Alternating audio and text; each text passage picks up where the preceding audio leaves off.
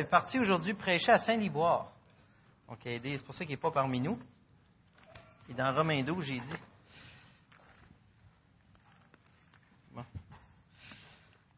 Alors, on commence cette semaine une nouvelle série, notre série d'été, sur Romains 12. Salut Gary. Sur Romains 12. Et peut-être le début de 13. L'évangile de Jésus-Christ nous rend capables de. Et aujourd'hui, c'est capable de s'offrir en sacrifice. Si vous lisez Romains 1 à 11, vous réaliserez tout ce que Dieu a fait pour nous. Il y a beaucoup de principes qui sont énumérés et très détaillés, des multitudes de grâces que le Dieu de l'univers a déversées pour chacun de nous. Pour nous sauver, pour nous aimer, pour nous chérir. Nous qui sommes pécheurs. En plus de cela, sa grâce nous permet à notre tour de l'approcher, de l'aimer, de le chérir et d'être capable d'accomplir de grandes choses, transformées par lui, afin que tout ce qu'on fait, tout ce qu'on fait, puisse lui être agréable. C'est quelque chose. La série qu'on commence aujourd'hui à partir de Romains 12 peut sembler, si vous les lisez, être une énumération de lois. Plein de choses à faire. Ça peut sembler lourd, mais au contraire, c'est le côté pratique de toutes les bénédictions mentionnées, chapitre 1 à 11.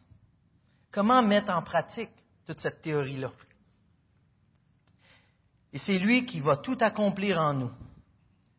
Jésus nous a délivrés de la loi de Moïse, la loi mosaïque, en l'accomplissant. Et ce n'est pas pour nous mettre sur un autre système légal, pour d'autres lois sans cesse à obéir et être écrasés, d'être mis sur un nouveau joug, mais de lui permettre, de nous permettre, de lui être agréable à cause de sa grâce, à cause de ses bénédictions. Et réellement nous permettre de se réjouir en lui, au lieu d'avoir le poids. En lisant Romains 12, on devrait trouver ça libérateur. On ne parle pas ici d'être des hypocrites pieux, d'agir comme des chrétiens, de faire assemblant de se réjouir, de faire assemblant d'obéir, mais que ça puisse être vrai. On n'est pas forcé à aimer et à obéir à Dieu. On parle de chrétiens qui vont être métamorphosés par l'Esprit Saint, par l'Esprit Saint, pardon, qui les habite, parce qu'on va être impressionné par toutes les grâces que Dieu a fait pour nous, par sa grandeur, sa fidélité, son amour, étant justifié devant lui, vu sans tâche, considéré juste et saint. Et ce qui me permet de lire avec vous les deux premiers versets de Romains 12, Romains 1 et 2, et je lis dans la version second 21. Je vous encourage donc, frères et sœurs, par les compassions de Dieu, à offrir votre corps comme un sacrifice vivant, saint, agréable à Dieu. Ce sera de votre part un culte raisonnable. Ne vous conformez pas au monde actuel, mais soyez transformés par le renouvellement de l'intelligence afin de discerner quelle est la volonté de Dieu, ce qui est bon, agréable et parfait. Parole de Dieu, prions. Ah. Seigneur Dieu, merci pour le privilège que j'ai de partager ta parole. Merci Seigneur pour ce temps que j'ai passé avec toi, aussi pour préparer. Merci d'avoir d'abord changé mon cœur. Et Seigneur, je compte ta fidélité encore une fois. Et je sais que tu l'es, pour que ton esprit transforme l'Assemblée. Parle à chacun de nous, Seigneur. Que les gens ne retiennent pas les paroles de Steve, mais qu'ils retiennent ta parole. Que tu deviennes important que tu reprennes ta vraie place. Qu'on puisse t'adorer, Seigneur, dans tous les plans de notre vie. Dans le nom de Jésus-Christ. Amen.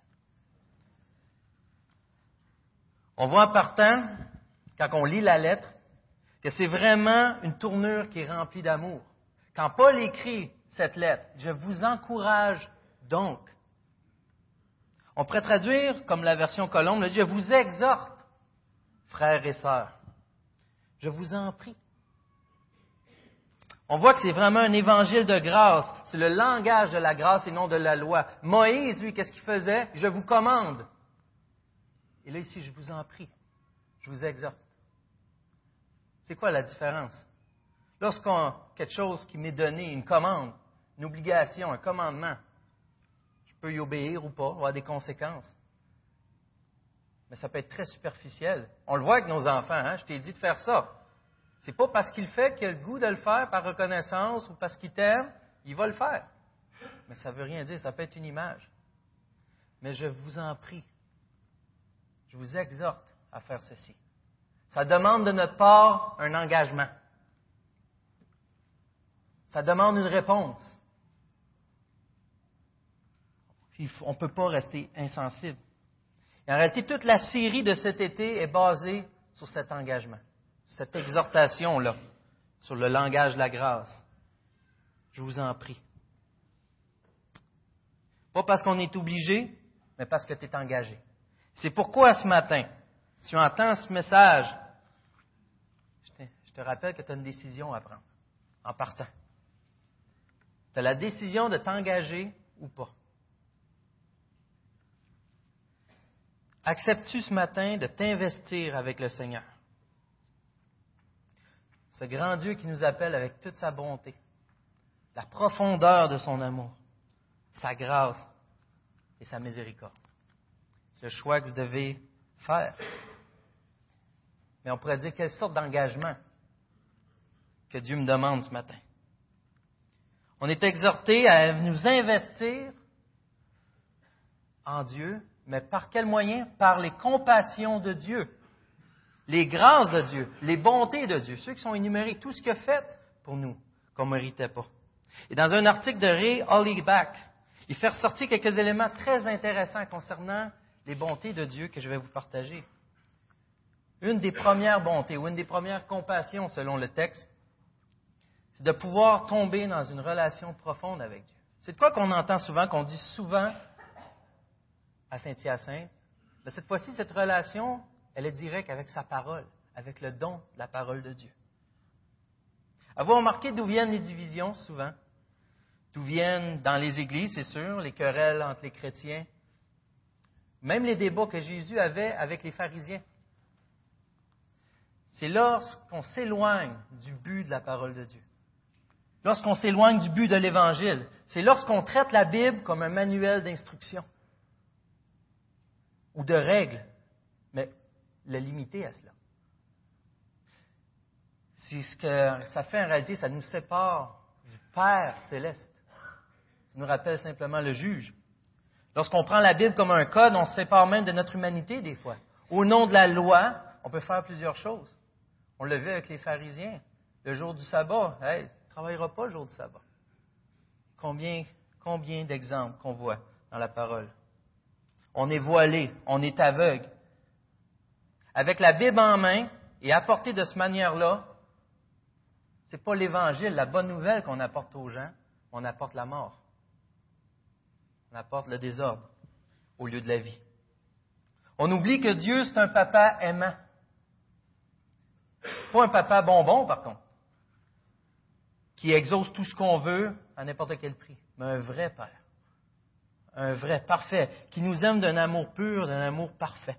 Et quand on découvre qui est Dieu,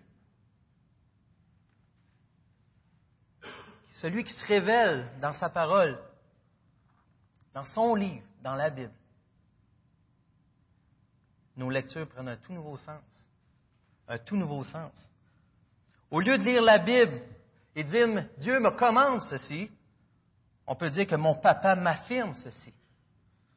La grosse différence entre les deux, c'est qu'on passe d'un fardeau énorme Dieu me commande ceci à un mot d'encouragement de notre Père céleste et divin. Pourquoi un mot d'encouragement? Parce que les commandements de Dieu ne sont pas là, surtout à cause de Jésus-Christ, pour mettre un poids énorme sur nos épaules, mais au contraire, au contraire, c'est pour que notre vie soit placée dans les mains de Dieu. Et que ça veut dire placer les mains de Dieu? C'est pour chaque commandement ou chaque instruction, ça vient avec une promesse. La promesse que Dieu nous fait, c'est qu'on est capable de le faire. Pensez-y, quel genre de Dieu nous commanderait d'aimer les autres s'il ne nous permettait pas ou nous montrait pas comment être quelqu'un qui est capable d'aimer? Qui nous demanderait de faire plusieurs choses s'il ne nous donnait pas la capacité de le faire?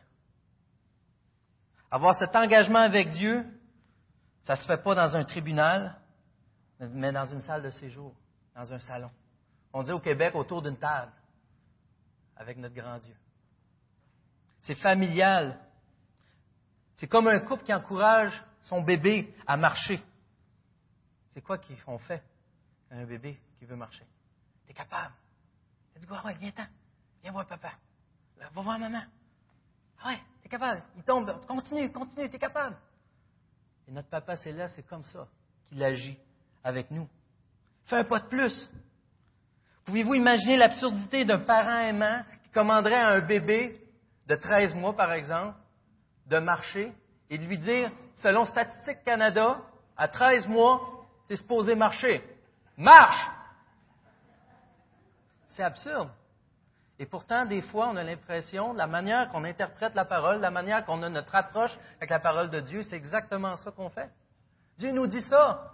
Et c'est comme si on, on, sent incapable de le faire. Et on, a l'impression finalement d'être tout seul. D'où la parole de mort au lieu d'être une parole de bénédiction.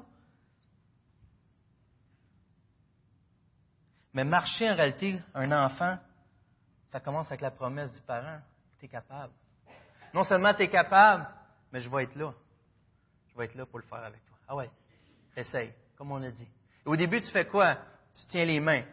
Dès que tu lâches la main, ça stoppe. Ça arrête. C'est plus capable de marcher. Puis on a même essayé avec des cuillères. Oh, c'est une étape de plus, parce que les cuillères, tu peux lâcher les cuillères. Lui, il y tient encore. Là, capable d'avancer. À donné, il ne s'en rend pas compte. Il est rendu capable de marcher. J'étais à ses côtés tout le long. Notre Papa Céleste, c'est ce qu'il fait avec nous autres. Il va être là. Il nous demande de faire quelque chose, mais il est à côté de nous pour nous accompagner et l'accomplir à travers lui. Jusqu'à temps qu'on soit capable de le faire. Jusqu'à temps qu'on soit capable de marcher. Tu n'en es pas rendu compte, mais papa t'a lâché la main et tu marches. Wow!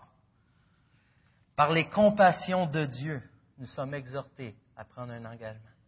Par les grâces de notre grand Dieu.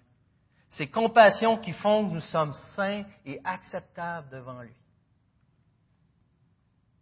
Qui nous permettent enfin d'être vrais, d'être complètement dédiés à Dieu. Sans ces compassions, on revient au manuel d'instruction, mais on perd toute la puissance de l'Évangile. Tout ce qui est libérateur, tout ce qui est régénérant. On a un engagement à prendre basé sur ce que Dieu a fait. Et ça implique quoi en pratique? Il nous encourage à offrir nos corps comme des sacrifices vivants, saints, agréables à Dieu. On est habitué à dire des sacrifices vivants, hein? c'est comme on dit, des sacrifices vivants. Mais c'est important qu'on pourrait, de, spécifier qu'on pourrait mélanger les choses. On pourrait dire des sacrifices saints, agréables à Dieu et vivants. Ce pas des sacrifices vivants, des sacrifices qui vivent qui vivent pour Dieu. On se rappelle le comment, c'est par ses compassions. Tu peux le faire. Je suis avec toi tous les jours jusqu'à la fin du monde. Il est là, puis il a promis de nous accompagner de le faire. Ici, Paul spécifie le corps physique, de toute évidence. Et comme on l'a vu mercredi, vous étiez là, en réponse à les croyances, le gnosticisme et ces choses-là qu'il y avait à l'époque, où ce que le corps n'est pas plus important que ça. Parce que le corps est un encombrement, est inutile. C'est ce qui est spirituel qui compte.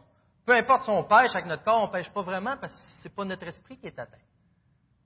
Mais là, ici, c'est directement votre corps en sacrifice. Et c'est sûr qu'ici, le corps ne veut pas dire simplement le corps. Ça comprend tout notre être, notre intellect. On le voit dans les autres versets après. Notre âme, tout mon être. Mais bien sûr, de ne pas négliger mon corps vous savez, les gens à cette époque savaient très bien qu'est-ce que c'était un sacrifice. Si je vous demande, c'est quand la dernière fois que vous avez fait un sacrifice? J'espère pas avoir trop de réponses. Et je ne parle pas ici de se priver de quelque chose, d'un sacrifice animal. On ne fait pas ça, on n'est pas habitué. On sait, on a entendu parler, on a lu, mais ces gens-là connaissaient très bien le processus. Ils étaient habitués, ils avaient entendu, c'était pas loin d'amener un animal vivant de l'égorger sur l'autel, vider le sang, le brûler. Il savait exactement ce que piquait être un sacrifice. Il voyait qu'après, il reste quoi? Il ne reste plus rien. C'est complètement dédié, c'est donné. Il n'y a plus rien que tu retiens. Et là, Paul les appelle, nous appelle, nous encourage, nous exhorte être un sacrifice. Comme un sacrifice. Mais vivant. Donc, c'est le, c'est pas l'idée de je me donne, je vais mourir, on tombe en deuil. Au contraire, d'être vivant, d'être pratique pour l'éternel. De plus s'appartenir, de renoncer à soi, le vrai sacrifice. À nous offrir. Et en théorie, que tout soit utilisé pour Dieu. Ton corps, autrement dit, n'est plus un moyen par lequel tu es apprécié ou que tu cherches à être désiré. Lorsque tu regardes quelqu'un, il peut te regarder dans les yeux et voir ton âme, parce que c'est la seule chose que tu peux présenter. On n'est pas habitué dans notre monde à ce genre de regard, à ce genre d'attitude. Ton corps devient un moyen par lequel Dieu est glorifié, car il est utile, il ne t'appartient plus, il est à lui. Il n'est plus un moyen de diversion, mais tu es vivant. C'est pas la fin, c'est pas triste, c'est sain, c'est agréable à Dieu, c'est joyeux. C'est ce qui pourrait ne pas être meilleur, mais. Mais à vous penser, être agréable à Dieu, qu'est-ce qui peut être agréable à Dieu? Qu'est-ce qu'on peut offrir à Dieu qui soit réellement agréable? Et encore une fois, ça revient par ses compassions. Qu'est-ce qu'on peut offrir à Dieu autre que Dieu lui-même? Par ses compassions, à travers Jésus-Christ. C'est la plus belle chose que je peux offrir à Dieu. Un sacrifice vivant qui reflète à l'image de Jésus-Christ, qui reflète ses bontés, lui offrir de tout mon être. C'est comme le peu que j'ai fait de snowboard dans ma vie. Vous savez, souvent on a l'impression, donne ton cœur à Dieu. Mais on dirait qu'on lui donne juste le cœur. Le corps peut faire autre chose, le penser, tout le reste. Mais en snowboard, qu'est-ce qui arrive? C'est quand je pense à aller une place, quand tu es débutant, les mains, ils t'aident pas mal à diriger. Tout le corps, tout l'être se dirige à une place. Là, on te bizarre, tu te contrôles, puis tout va où tu veux aller. Tu as juste à te bouger les bras, à regarder une place, c'est là. Même chose en voiture. Vous essayez de regarder ailleurs? Avec le char, qu'est-ce qu'il fait? Hein? Puis avouez que vous l'avez essayé. C'est vrai, hein? Ah, je vais t'offrir deux secondes, voilà. Et ah, je suis proche de la ligne, il n'y a pas moyen. Où est-ce qu'on regarde? Où est-ce qu'on met notre attention? d'être vrai, d'être entier, d'y aller au complet, d'offrir notre vie, d'être dédié à son service. Ce qui va lui plaire, lui être agréable. Et même ça va au-delà de nous. Il dit votre corps. Il ne dit pas vos corps. Oh, un détail en passant, mais on se rappelle que les, les lettres étaient écrites à des églises. C'est sûr que ça concerne l'individu, mais il faut se rappeler qu'en tant qu'Église aussi, en tant qu'Église, on est appelé à vivre, à s'offrir pour Christ. Et ce sera de votre part un culte raisonnable. Tout d'abord, le sens d'un culte ici, c'est encore le fait d'offrir un service. Comme on fait ce matin, d'être disponible à la disposition de Dieu, d'offrir un culte. Quel genre de culte? D'une adoration. Et que votre adoration va être raisonnable. Qu'est-ce que ça veut dire, raisonnable? Le mot original, c'est logikos. Ah, c'est logique. Ça ressemble beaucoup, hein? Mais ça ne veut pas juste dire logique. Ça peut être traduit de plusieurs manières, d'où les traductions. Ça peut avoir le sens de la raison, le sens d'être spirituel. Ça peut inclure tout cela.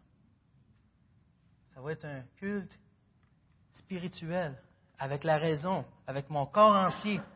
Offrir nos vies comme des sacrifices à Dieu implique une adoration de tout notre être. Donc la raison, mais aussi spirituelle. Mais qu'est-ce qu'une adoration? C'est quoi qu'on adore? Ce que tu chéris, ce que tu recherches, ce que tu désires, ce que tu admires. Offrir à Dieu nos corps. Admirer Dieu, c'est le contempler. Est-ce que c'est possible par mes propres moyens de contempler Dieu? Très difficile. Concentrez-vous. Concentrez-vous. Là, là, Seigneur, je m'en check-moi bien. C'est bien dur. Combien de temps vous allez t'offrir d'une prière comme ça? Sincèrement. Avez remarqué? C'est difficile, ça prend beaucoup de pratique. Apprendre à prier de cette manière-là. Je ne dis pas que ça ne se fait pas. Mais j'ai beau me booster, on, on dirait que c'est vide. Mais lorsque je suis transformé par les compassions de Dieu, les bontés de Dieu, là, je suis capable de dire Wow! Des petits exemples bien simples, des fois. J'en ai un que je n'ai pas averti ma femme, mais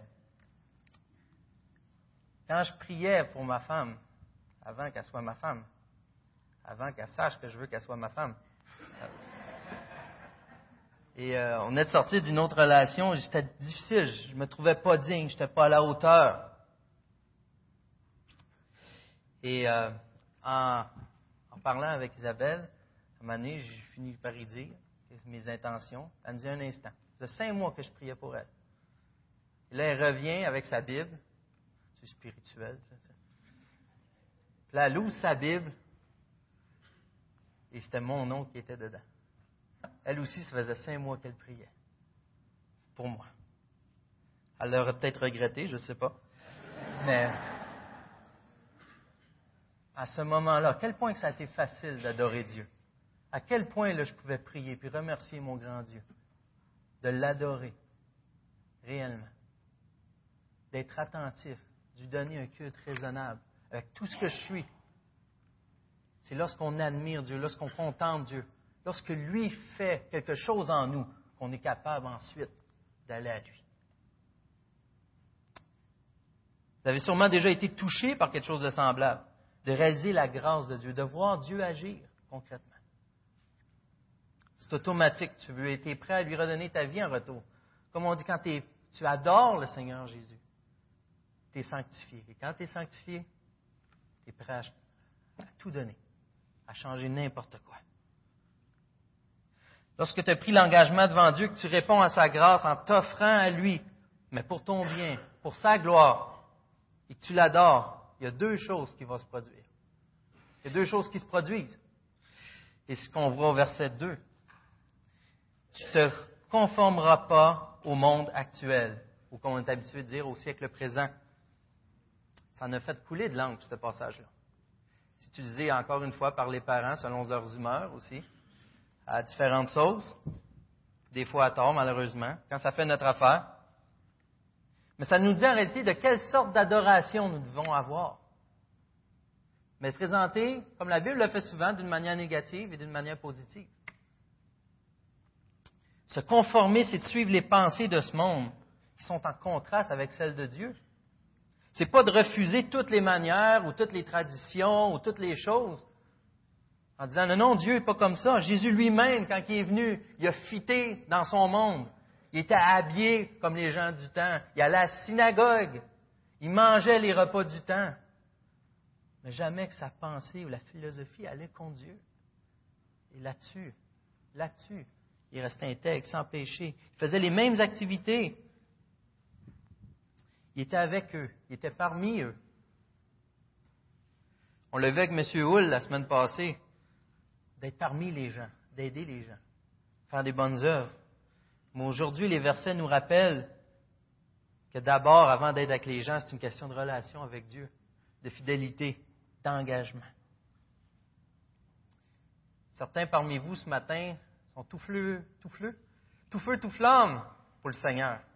Peut-être même qu'ils seraient prêts à dire, moi je suis prêt à être, euh, euh, avoir les, souffrances les plus atroces.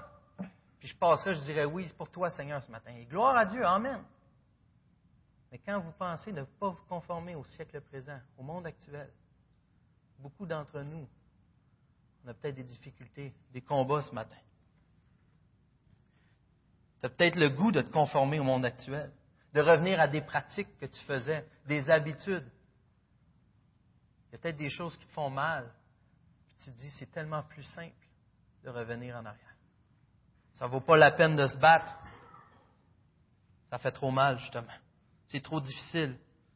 À revenir à des pratiques qui sont peut-être pas saintes ou agréables à Dieu. Les raisons de ça peuvent être vraiment diverses. Souvent, même lorsque le couple vient au Seigneur, la famille peut avoir un rejet de la famille. Comment qu'on agit à Noël, comment qu'on agit à telle fête, lorsqu'on les voit à telle place, telle réunion de famille qu'on a l'habitude de. Là, je t'accouche chrétien, si j'en parle plus. Ou si je fais ci, ou je fais ça, j'apporte telle chose comme d'habitude, telle activité. Je continue à marcher comme ça au travail. Je continue à faire ci. C'est tellement plus simple, tellement plus facile. Mais ça nous montre la raison pourquoi on a besoin d'un engagement avec notre Dieu. Pourquoi qu'on est exhorté. Pourquoi qu'il nous en prie. sans cet engagement-là, c'est pas parce que tu es niaiseux ce matin tu trouves ça difficile de ne pas se conformer au siècle présent? C'est pas parce que tu un pas bon, c'est parce que c'est normal. C'est parce que par moi-même, je ne suis pas capable de ne pas le faire. On se rappelle, quand la famille te rejette, tu as des tensions dans le couple, dans la famille. Ça va dans l'habillement, dans les choix de films, gestion des finances. Par moi-même, je n'ai pas le goût d'y aller. On se rappelle, c'est par les compassions de Dieu, par les grâces de Dieu, qu'on est exhorté à faire quelque chose ce matin. Tu peux matin, peu importe où ce que tu as pris, peu importe du recul que tu as pris par rapport à un engagement au Seigneur, ce matin, tu peux repartir à zéro. Tu peux repartir à zéro. C'est pourquoi ton engagement est important. Si tu luttes, luttes pardon, ce matin avec le monde actuel, des fois, c'est peut-être même caché. La pornographie, la convoitise, être avare de plusieurs choses, des désirs, le, besoin de plaire, à charmer, comme le monde actuel le fait sans remords, qui paraissent normales aux yeux de tout le monde. Mais rappelle-toi de l'enfant. Rappelle-toi de l'enfant ce matin. Ou que l'enfant a grandi un peu, c'est comme la bicyclette. Tu prends l'engagement de faire du bicycle sans petit trou. Mais papa, il est là. Papa Céleste, il est à côté, puis il est en ligne. Il tient. Puis à m'amener. C'est difficile. Tu vas peut-être tomber, il va te relever. Mais il l'a promis. Il ne te demandera pas de faire quelque chose que tu n'es pas capable de faire. Puis à un moment donné, tu vas t'en rendre compte, je fais du bicycle, papa ne tient plus le bicycle. Papa ne tient plus le bicycle. C'est plus difficile comme avant. Oh, c'est même devenu facile. Je peux même le montrer à un autre. Ça, c'est notre papa, à travers tous ses commandements. Je suis rendu assez mature pour le faire. De plus en plus, de gloire en gloire, à la ressemblance de Christ. Et par toutes sortes de moyens. Peut-être le papa, il va enlever une roue au lieu des deux d'un coup. C'est plus facile. J'ai fait ça avec une des filles. Lara, ça a été, euh, ça a marché. Euh, au début, elle y allait juste d'un bord, mais quand il fallait qu'elle tourne l'autre bord, elle s'est rendue compte qu'il fallait qu'elle apprenne. Puis après trois, quatre jours à l'hôpital, ben, ah, il n'est pas arrivé rien, mais différents moyens. Notre Papa céleste aussi utilise différents moyens. Il peut passer par la confession. Il peut nous exhorter à ça. Il peut passer, il peut passer par le partage, par sa parole, par la prière, la prière des anciens. C'est pas en se cachant que ça fonctionne, ça c'est sûr. Mais tout ce qu'il veut, c'est nous aider à se réjouir en lui. Il a plus confiance en toi que tu as confiance en toi. Pourquoi? Parce que c'est lui qui le fait. Puis il sait qu'il est fidèle. C'est nous qui manquons de foi. Il veut exercer ses compassions dans ta vie. Il veut te faire grandir. Tu n'as qu'à prendre un engagement, c'est d'adorer le Seigneur Jésus ce matin. Et après, c'est de voir les miracles de Dieu couler dans ta vie. Ça ne veut pas dire que la vie va être belle comme un conte de fées. C'est pas comme ça. C'est pas comme ça ça fonctionne. Mais tu seras jamais seul. Puis il va être là pour t'aider à avancer.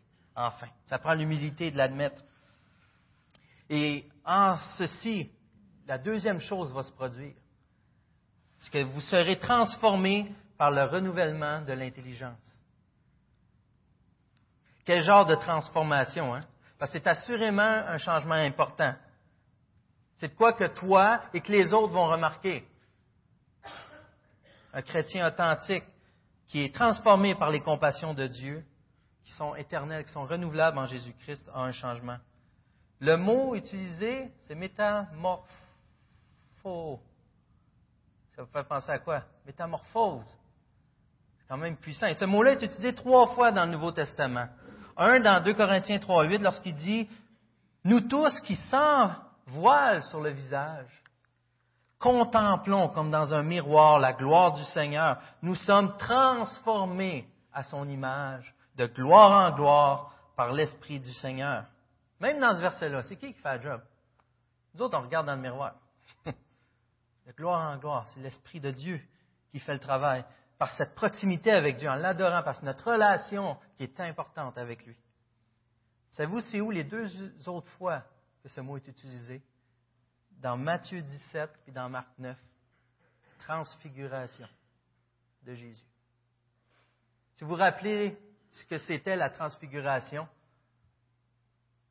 c'est que Jésus, il y avait Pierre, Jean et Jacques en haut d'une grande montagne, où ce que le visage de Jésus s'est mis à resplendir comme le soleil et ses vêtements devinrent blancs comme la lumière. À ce que Pierre a vu à la suite de la présence de Dieu dans une nuée, il a eu peur, il est tombé face contre terre. Et pourquoi? Il était en présence d'une divinité, il était en présence de Dieu, il ne se sentait pas digne d'être là du tout. Et d'ailleurs, ce qu'il avait dit avant, il dit, il n'est pas bon que nous soyons ici, faisons des tentes ou des abris. Et le sens de ces mots ici, c'est comme dire des tabernacles. J'ai besoin d'un médiateur entre ce que je vois et ce que je suis. Là, le mot utilisé est dire, comme si, soyez transfigurés, soyez transformés. Nous sommes du côté saint, du côté prêt à resplendir, à refléter cette gloire de Dieu par notre adoration quotidienne, à tout moment. C'est en train de dire que vous allez briller du visage et tout. Mais à la limite, on peut aller voir Moïse dans la présence de Dieu. Il redescendait le voyage, le, voyage, le visage rayonnant. Puis combien de fois vous avez rencontré un chrétien que tu as le goût d'être avec tout le temps parce que ça se voit dans ses yeux qu'il aime Christ. Tu vois Christ à travers lui, tu as l'impression du goûter comme jamais. Il y a des gens comme ça que c'est attachant, qui ont cette relation avec Dieu. On est jaloux des fois. On est appelé à être comme eux. On est appelé à ça. D'être transformé. Qu'on reflète le Seigneur dans tout notre être qui nous amène loin des standards de ce monde, mais que le standard, c'est Christ. Face à la divinité de Jésus. Transformé à l'image de Christ. Et notez, c'est marqué, ne vous conformez pas au siècle présent, mais pas transformez-vous. Soyez transformés. Encore une fois, je le rappelle, ce n'est pas moi qui va me transformer. Je vais être transformé. Ça se fait par l'Esprit de Dieu les compassions de Dieu qui continuent à se déverser. Il va nous transformer. Il nous transforme comme chrétiens. Tu es complètement changé. Ton papa, il marche avec toi. Tu ne cherches plus à être à la limite avant le péché. Tu cherches à être saint. Tu cherches à t'éloigner, à faire ce qui est parfait, bon et agréable. Tu vas aller à l'étape supérieure, rechercher la pureté, désirer tout ce qu'il y a de meilleur pour ta relation avec lui. C'est ça que vous êtes appelés à faire. Et ce n'est pas un fardeau, au contraire, c'est une joie de découvrir ça en Jésus. De quelle manière vous nous transformez en renouvelant notre intelligence? Renouveler ton intelligence. Le Seigneur utilise son esprit, il utilise la parole de Dieu pour renouveler ton intelligence. Et ce que le texte nous dit, ça va nous permettre de discerner la volonté de Dieu. Non seulement tu n'agis plus comme le monde actuel dans tes pensées, mais tu es investi dans le monde par cette intelligence renouvelée. Dieu n'a pas créé le monde pour être incognito. Il n'a pas créé le monde pour être caché. L'Évangile, ça n'a pas seulement été donné pour nous sauver de la colère de Dieu, mais ça a été donné pour nous rendre à l'image de Christ. tu deviens d'une certaine manière cette lumière. Une fois que tu es transformé. Tu apportes des choses simples. L'idée, ce n'est pas de s'éloigner de tous les débats. L'idée qu'on a vue avec euh, François Turcotte, d'être présent même dans les milieux philosophiques, dans les débats de société, n'aie pas peur d'apporter la lumière sur l'avortement, sur ce que les gens, les mœurs que les gens font, d'apporter la réalité sur l'homosexualité. Ce n'est pas une question d'être contre quelqu'un, mais c'est de la beauté, la préservation du mariage, la beauté du couple en le Seigneur Jésus qui est l'image de Christ et de son épouse. l'intimité profonde, parfaite. De ne pas avoir peur de se battre pour les bonnes raisons de l'environnement, préserver la beauté de la création de Dieu, pour sa gloire à lui, pas pour la nôtre. D'aider les sans-abri, les orphelins, les veuves, sans les juger, en leur apportant l'amour de Dieu, d'être le sel de la terre, d'être la lumière. Pour que les gens qui sont près de nous puissent respirer Jésus-Christ, puissent lui goûter parce qu'il est à tes côtés et il fait à travers toi. Mon dernier point, rapidement. Ce qui est incroyable, c'est qu'avec notre engagement envers Dieu, vous êtes capable de décerner, décerner, discerner la volonté de Dieu. C'est quelque chose, hein? c'est une question qui revient continuellement. Comment je peux savoir si c'est la volonté de Dieu? Comment? Des fois, je pense que vous êtes comme moi. J'avais entendu ça dans un commentaire, j'ai trouvé ça vraiment bon. Mais j'aurais le goût d'être comme euh, dans le Nouveau Testament, tout ce qu'on voit Marie. Par exemple, c'est quoi la volonté de Dieu? Tu l'appelleras Jésus. Ah, c'est simple. Je le sais, Dieu me l'a dit. Et Joseph, marie cette femme, quand même. Elle n'a pas péché. Ah, l'ange, il me l'a dit. Il a fait peur au début, mais il me l'a dit. Je sais quoi faire. Les bergers, suis l'étoile. C'est quoi la volonté de Dieu? C'est que suivre l'étoile. C'est simple, rendu au bout, je vais le voir. Combien de cas qu'il y a comme ça que ça paraît si facile? Des fois, c'est sûr, je choisirais l'étoile, moi aussi. C'est quand même moins peurant que tous les anges qui apparaissent. Mais discerner la volonté de Dieu nous est aussi offert à nous. Et de quelle manière? On vient de le lire. Il s'investit en nous, nous transforme afin de discerner la volonté de Dieu. Qu'est-ce que j'ai à faire déjà? Ah, être là. Être transformé par Dieu. Lui va le faire pour discerner la volonté de Dieu en nous, pour faire ce qui est bon, agréable et parfait, ce qui est de meilleur, ce qui ne pourrait pas être mieux, c'est ça le sens de parfait, ce qui pourrait pas, ce qui devrait être, ce que Dieu veut. Qu'est-ce que Dieu veut? Ce qui est bon, j'ai perdu, ce qui est bon, agréable et parfait. Lorsqu'on a les intérêts de Dieu à cœur, qui nous a greffés par son esprit, dans tout votre être maintenant, vous pouvez discerner la volonté de Dieu, vous pouvez donc lui obéir. D'où encore la relation intime avec Dieu, l'importance d'être transformé, de contempler ses grâces. En terminant, on voit les symboles encore ce matin. Et il nous rappelle tant de choses. Il nous rappelle d'abord qui nous sommes, qui vous êtes, où vos yeux doivent être fixés. C'est une grâce incroyable. On le fait une fois par mois ici. Merci Seigneur pour ce commandement-là de faire la Sainte Sainte en mémoire de lui, de se rappeler le but de notre vie. De fixer les yeux non ici, mais sur ce qui s'en vient, sur de quoi de plus grand, que notre papa est avec nous, qu'il y a de quoi qui nous a préparé d'encore plus grand.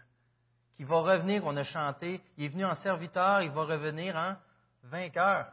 C'est ça qu'il dit? Oui, aussi. Seigneur, ok, pardon, il va revenir en Seigneur. C'est encore mieux. Il va revenir en Seigneur. Donc, je t'exhorte ce matin, par les compassions de Dieu, à offrir ton corps, tout ton être, comme un sacrifice qui vit, vivant, palpable pour Dieu, qui est saint, qui est agréable, qui est parfait. Et je t'en prie d'être transformé t'exhorte à découvrir, à te rappeler comment c'est merveilleux de ne pas avoir à agir comme un chrétien, mais d'être un chrétien, d'être naturel, puis de laisser Dieu faire le travail, parce que tu es connecté à lui. Tellement moins compliqué. C'est tellement plus vrai. C'est tellement grand. Ainsi, tu vas être capable d'accomplir tout ce qui est inscrit dans le chapitre 12 puis ce qu'on va approfondir les prochaines semaines. Non sur tes propres forces, mais en étant transformé par les compassions de Dieu. Laissez-moi prier avant de poursuivre avec la Sainte Sainte.